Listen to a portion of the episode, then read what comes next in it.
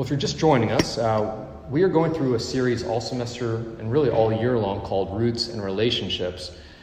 And it's starting with this idea of what the good life is. What is a good or blessed life? A life that we might say is whole and holy and healthy and complete. Jesus said, I came to give you life and life to the fullest. And we're asking, what does that look like? How do we get that?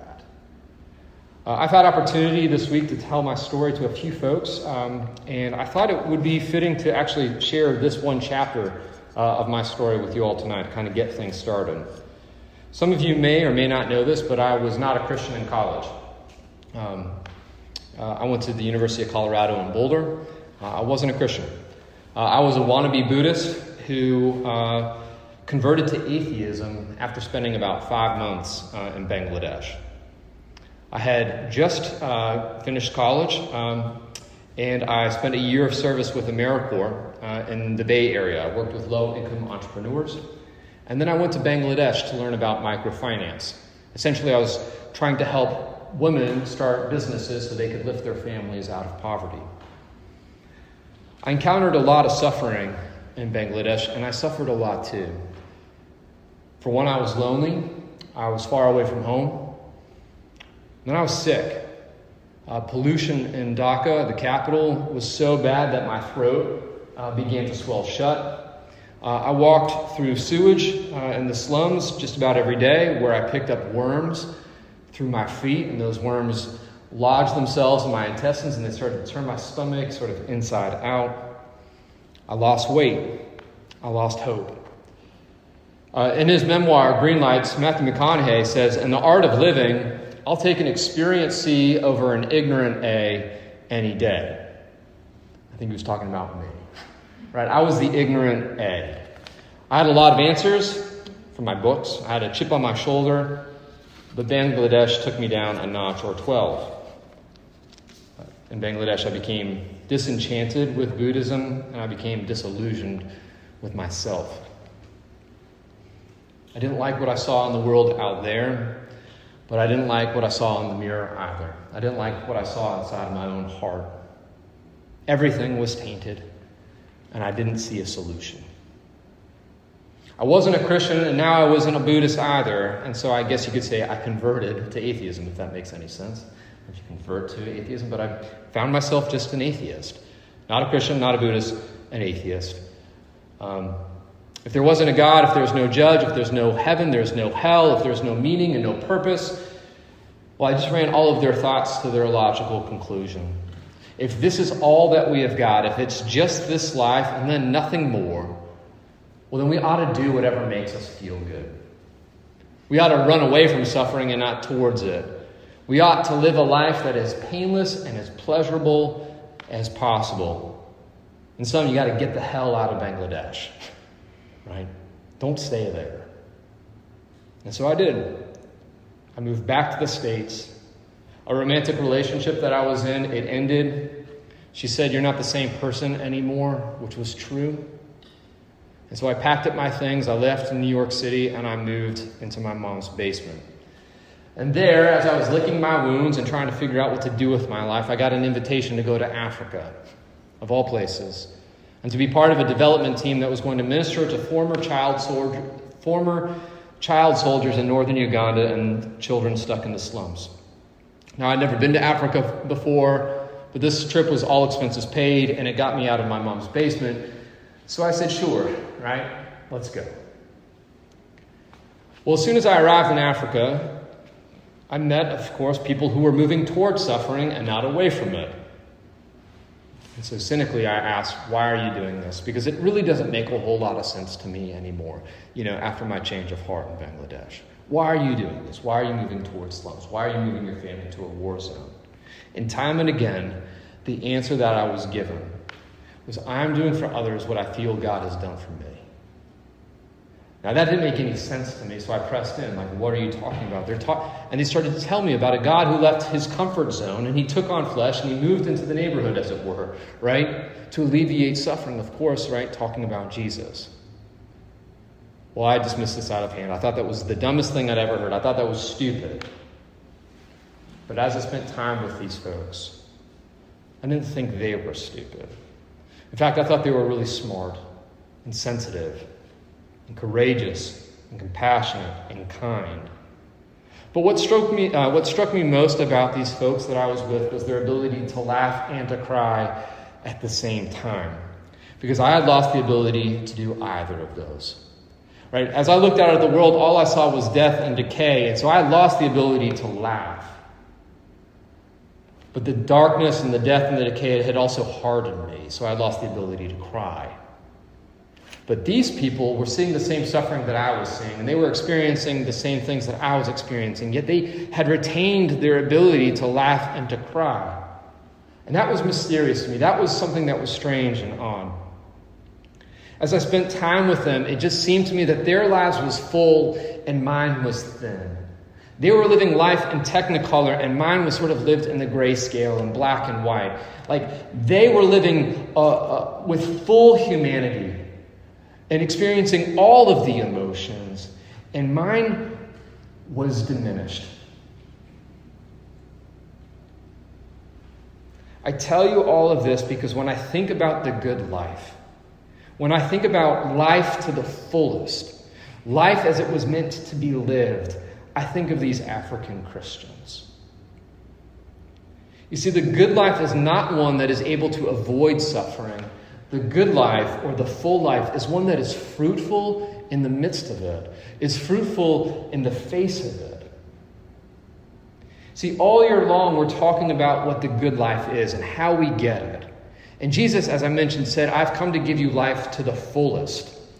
A life that is whole and holy and healthy and complete. And my introduction to that life was really in Africa.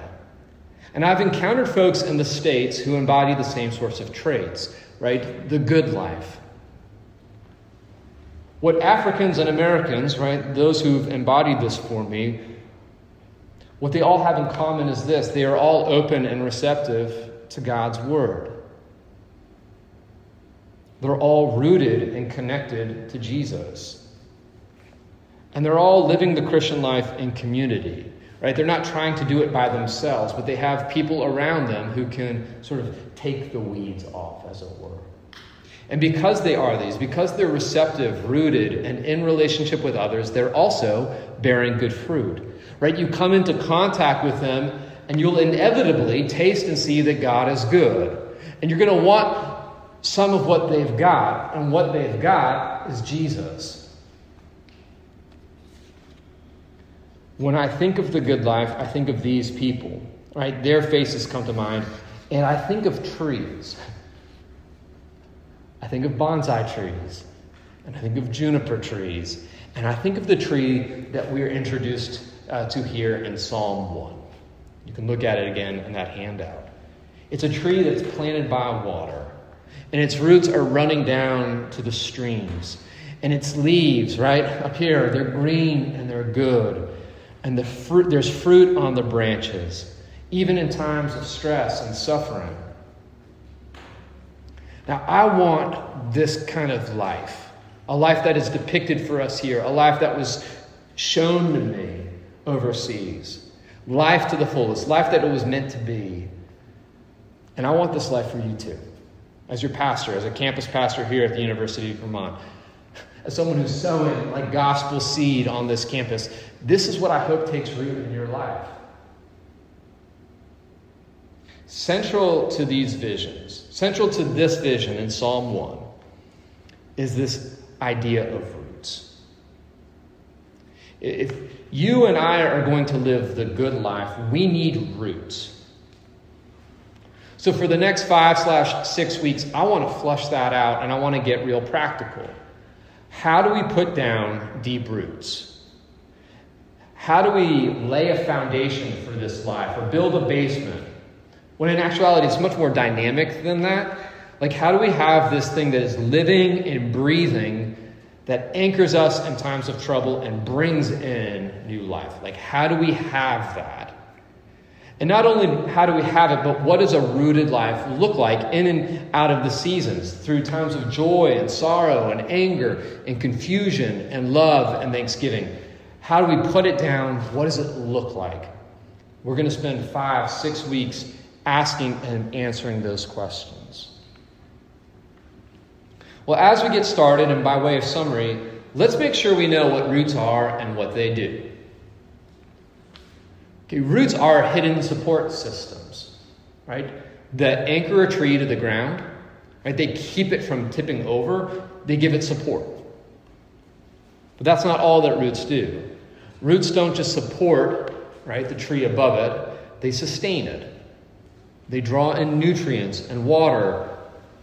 They give the tree life. They help it bear fruit. Roots support and they sustain. They ground and they make green. They fix in place and they make fruit. You get the idea.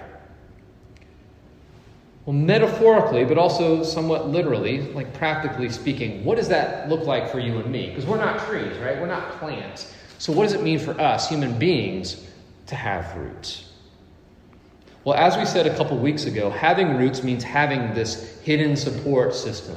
It means having a deep and intimate personal relationship with God. It means having a prayer life, right? Like this hidden life with God. Having a hidden life with God doesn't mean hiding your faith. If you have roots, people are inevitably going to taste good fruit, but they don't taste your roots. They don't they taste fruit. They don't taste roots. Your roots is your hidden support system. Your roots is this hidden life with God. It's this relationship between you and him. Now trust me, you're going to need other people in your life that are going to help sort of bear this fruit out, but foundationally, you need to be connected to him. You need to be connected to God. How? How do you get connected to God? And how do you stay connected to Him through thick and thin, and in good times and in bad? How do you get His life and His Word inside of you? These are the questions that Psalm 1 and Luke 11 help answer. I want you to take a, a look again at Psalm 1. Okay? Just have it there before you. In Psalm 1, the blessed man, the blessed woman, it's just another way of saying, right, the good life, right? This is a life that prospers, that succeeds. The leaf doesn't wither, but is always green. And it's always good. And it's always fruitful. And the reason why is because it's planted by streams of water. The implication being this is a tree that has good roots. It knows where life is found, and it knows how to get that life inside. It's not just out there, but it's now in here. You all tracking? Okay. This is what roots do. Okay, roots are always sort of in search of water. You can think of roots as like a tree's like arms digging into the earth, like and then the fingers like branching out, trying to find where this water is, right? Kind of doing this thing. And this active search, it nourishes the tree and it makes it stronger. Because as this tree is reaching down and it's looking for water and it's shooting out more branches, it's shooting out more sort of like fingers it becomes more established, it becomes more resilient, it becomes harder to uproot. It sounds kind of paradoxical, but being thirsty is a key ingredient in becoming strong. Just let that sink in for a second. Being thirsty, shooting, looking for water, is actually a key ingredient in becoming strong. Would you describe yourself this way? Are you a thirsty person? Are you looking for water? Right? For something that will truly satisfy your soul. Jesus said, If anyone thirsts, let him let her come to me and drink. Drink up, because the water I will give you will become in you a spring of water welling up to eternal life. He says, Man shall not live by bread alone. And the reason being is that we're more than just physical creatures. We are embodied souls. To live the good life, we need physical food, yes, but we also need soul food. And I'm not talking like fried chicken, right? Man shall not live by bread alone. That's a good dad joke. I'm sorry, I had to insert it, right? Man shall not live by bread alone, but Jesus says on every word that comes from the mouth of God. We need both. We need physical food, yes, but we also need spiritual food. We need meaning and purpose in our lives. We need a sense of self and a sense of belonging. We need wisdom and hope and love. You need to know the God whose image you bear. You need God to speak to you. And you need to listen. You need to take that word in. How? Keep coming back to this question how? How do I do that? The answer is relatively simple it's by going to His Word, by going to the Scriptures, going to the Bible. The Bible claims to be the inspired Word of God, that every word in it is breathed out by Him. That's mysterious. It is, on the one hand, like a, it's, it's a work of a human author, but behind that is another author. It's God Himself. We believe, Christians believe, that the Holy Spirit is actually involved in the creation and the compilation and the preservation of this book. And Jesus himself shared that view. He held up the Bible and said, Every word in this is true. It's all reliable, it's all true. And Psalm 1 agrees. This is what we need. It says, Blessed is the man who walks not in the counsel of the wicked, but whose delight is in the law of the Lord, and on his law he meditates day and night. This word law is actually the Hebrew word Torah. Uh, the noun Torah comes from the verb yara. This is sort of how the Hebrew word or the Hebrew language works. But this word Torah comes from the, the verb yara, which means to throw something, like to, to throw a javelin so that it hits its mark. And Eugene Peterson, who's a, a pastor who recently passed away, he says this. He says, All of God's words have this characteristic they are Torah, and we are the target. God's Word is not a reference book in a library that we pull off the shelf when we want information. God's words, creating and saving words, every one, they hit us where we live. It's like He's throwing them at our hearts. Right? Torah represents everything God has to say to us from His Word. It's what the prophets reiterate, and it's what Jesus Himself ultimately fulfills. We're not just reading this Word and quickly forgetting it, but we are to read this and then meditate on it uh, were to take it to heart. Um, again, Peterson writes Meditation is a bodily action. It involves murmuring and mumbling words, taking a kind of physical pleasure in making the sounds of the words, getting the feel of the meaning as the syllables are shaped by larynx and tongue and lips. Right? Isaiah used this word meditate for the sounds that a lion makes over its prey. Again, Psalm 1. This is where I'm getting this from, okay? Um, Blessed uh, is the man who walks not in the counsel of the wicked, but whose delight is the law of the Lord, right? He's desiring this, he's thirsty for us, and he meditates on it day and night. Meditation is like a lion savoring a lamb chop. Or if you're a vegetarian or you don't like this idea of a lion eating a lamb, well, just think of a Jolly Rancher, right? Think of hard candy. If you cram too many Jolly Ranchers in your mouth, you're going to choke. You got to take it slow. You got to meditate on the Jolly Rancher.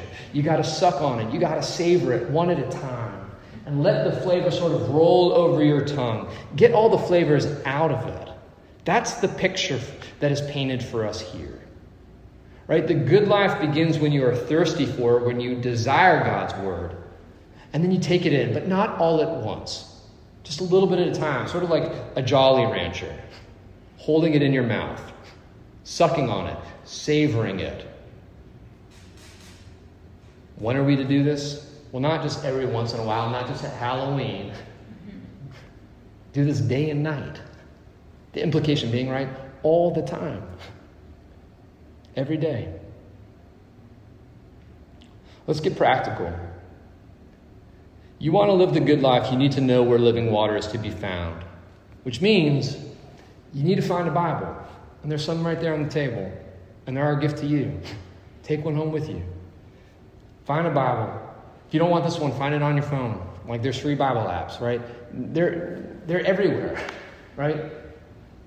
Finding one, I don't think, is the hard part. I think opening it may be, right? So open it up and start to take it in. But don't try to take it in all at once, like read the entire thing cover to cover over a weekend. That's what the Jesus Storybook Bible is good for, right?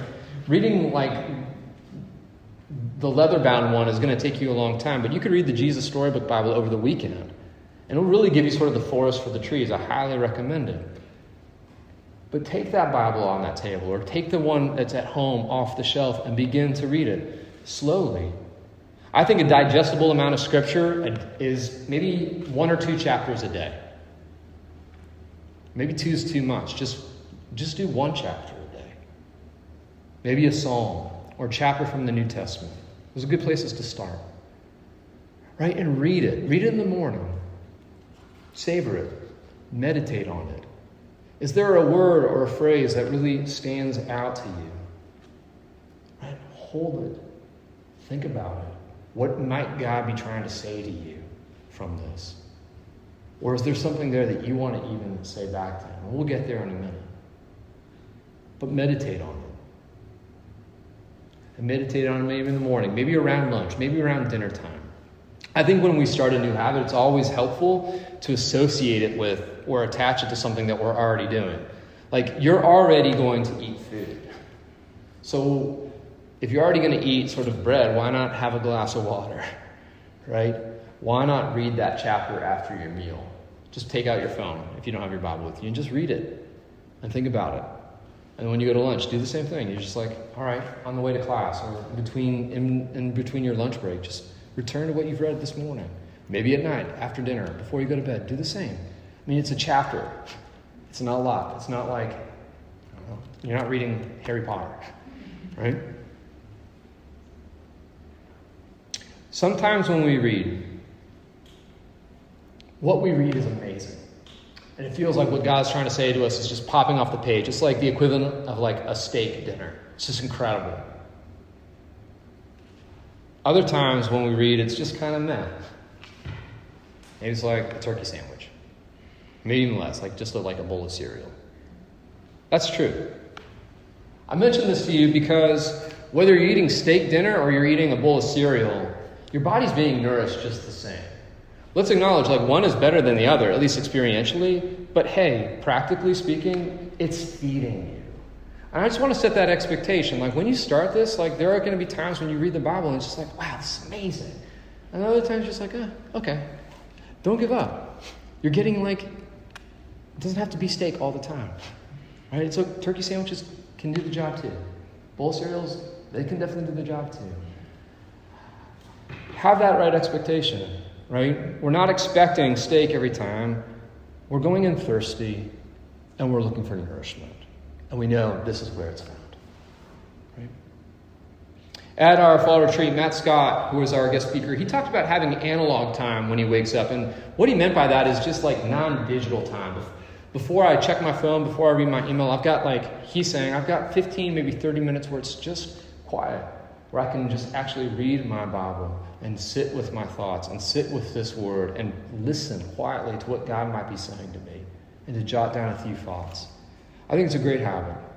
I think it's a good thing to maybe at the end of the night do something similar. I mean, there are all kinds of practices and habits that we could talk about, and I hope we do. I mean, in some ways, I hope tonight is like a conversation starter, and we can talk about some of these things in more depth, maybe one on one or you know, even later tonight. But the good life begins with us thirsty for God's word. It begins when we get His Word and His life inside of us. It begins when we open up the scriptures and we listen to what God has to say. But there's another and important dimension to this hidden life with God, right? This hidden support system. We don't just want to get God's word inside of us. We are also meant to give an honest answer. Okay, we want to get his word in, we want to hear what he has to say, but we also want to learn how we can give an honest answer.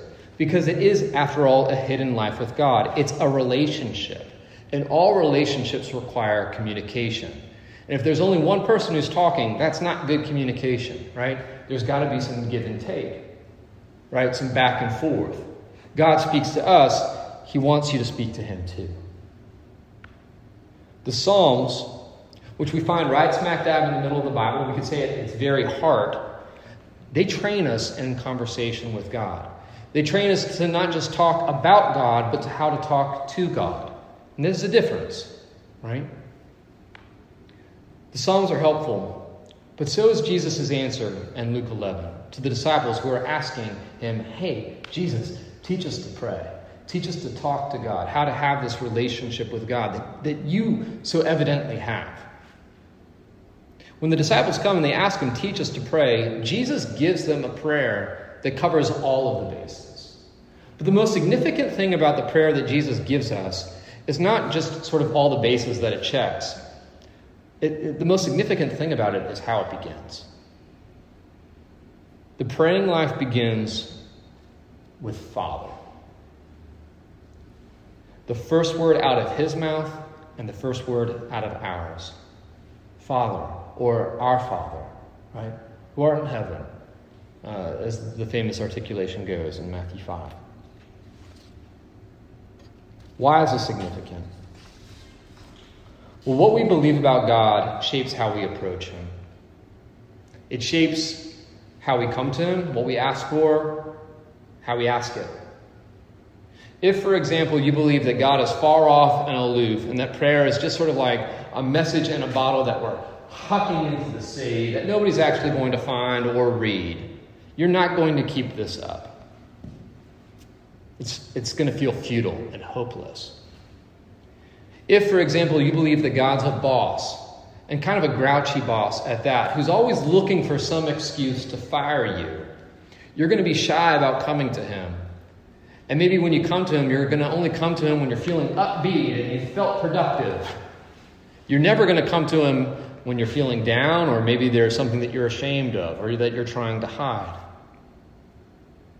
However, if God is your Father, and not just any father, but a good, good father who loves you and who cares about you. The kind of father that Jesus says you have in heaven. Well, that changes the entire, that changes everything. I mean, Jesus was famous or infamous for calling God dad. It was a term of endearment and intimacy and respect. And Jesus invites us to come to his Father on the same terms. Everything about Jesus, his life, his death, his resurrection, it was all aimed at this purpose to, to make you a child of God, to bring you back into the family of God. You have lived your whole life, as it were, as a spiritual orphan. And Jesus says, You are orphans no more. I have come to bring you back, to reconcile you, to adopt you into the family of God. So you don't have to live like outsiders anymore. You can live like the insiders you were always meant to be. This is how we are to relate to, to God, the God who made us and who saved us. Not just as Jesus' dad, but as our Father. Jesus saying, He's not just my dad, He's yours too. He's ours. Everything that is mine, it belongs to you too, including this relationship. We have the same sort of access, we have the same sort of love. Y'all tracking? And that's amazing. At the time of his presidency, Barack Obama was the most powerful man in the world. There were very few people who have access to the most powerful man in the world. And a very few, sub, like an even smaller subset of those who can come to him at midnight and poke him in the ribs and say, I want a glass of water. Not many people can do that. Vice President Biden was not waking up in the middle, like poking Obama, asking for a glass of water at midnight. How do you know that? Uh, well, I can be pretty sure. Not Biden, not the Speaker of the House, not the Queen of England, not Beyonce, right? But his kids could. His kids could come to him at, at, at any of, at, at, at that time. They had that kind of access. And we have that kind of access to, to our Father in heaven. Right? We can poke the most powerful one in the world in the ribs, as it were. Right? The one who doesn't just hold the nuclear codes, he holds like the universe, right, in the palm of his hands. And we can come to him at any time and we can ask him for a glass of water. We can tell him we had a bad dream. This is how God wants to relate to you. That you can poke him in the ribs at that you can climb into his lap by the fire, that you can sit with him and talk to him at the dinner table, that you can ride in the back seat of the car and strike up conversation with dad who's behind the wheel. It's kind of like that. Teach us to pray. Jesus says, it starts like this Our Father. Coming as God's kids means also coming as we are. We don't have to pretend. Right? We don't have to manufacture emotions. We just need to be ourselves. We just need to be honest. You know, I've, I've got a six year old daughter, and I think about when I go to Edmonds uh, Elementary School and I pick her up, and I ask her, How are you doing today? If Willis had a great day, she's going to tell you. She's like, It's awesome, right? I got to play Jaguars with my friends, and it was like PE for special. It was awesome. Or maybe she had a bad day, and I'm like, How are you doing today? She's like, It was awful. Jabari was mean to me, and it was like veggie lasagna for lunch, which is yuck. Right? She's going to tell you how it is. And we're to do the same. Right?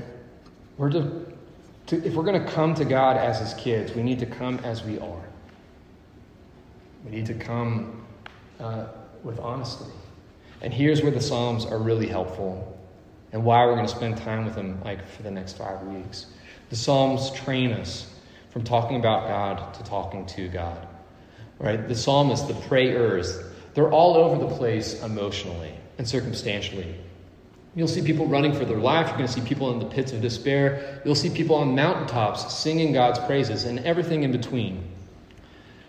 What God has given us here is a prayer book for a full life, which is to say, a whole life. And God gives us this prayer book not to make us nice so much as to make us honest. Not to make us nice so much as to make us accurate. So that we can have confidence, that we can come to Him and we can honestly, honestly express where we are at and what we are feeling before Him. Because God is always going to meet us where we are at, but we often miss Him because we don't show up, as it were, spiritually where we are really at. We try to be someplace else, and it's not going to work. Putting down roots means coming to God thirsty. It means learning to get His word inside of you, letting Him speak into your life. But it also means coming to Him as His kids and coming to Him as we are. Not having to pretend that we're okay when we're not. When we're hurt, we're going to say ouch. And when we're happy, we're going to say hallelujah. This is what this hidden life with God is going to look like and be like. This is what we want to spend the rest of our time together this semester discussing how to put down deep roots and what that rooted, uh, rooted life looks like in and across the seasons that we're going to face. And by the end of the semester, I hope that you're actually putting some of this stuff into practice, that we can talk about it. Because I want this, RUF, to be a community where we can encourage each other in such things. When we do this, when we come hungry and thirsty, when we come to His Word, when we come as His kids, when we come as we are, we are primed for prayer and we participate in it. We take in God's Word and we learn how to give an honest answer. And this hidden life with God begins to take shape and take root. It strengthens us and it grows us and it gives us life the good life, the full life that Jesus promised to all who come to him and follow after him can have. Let's pray.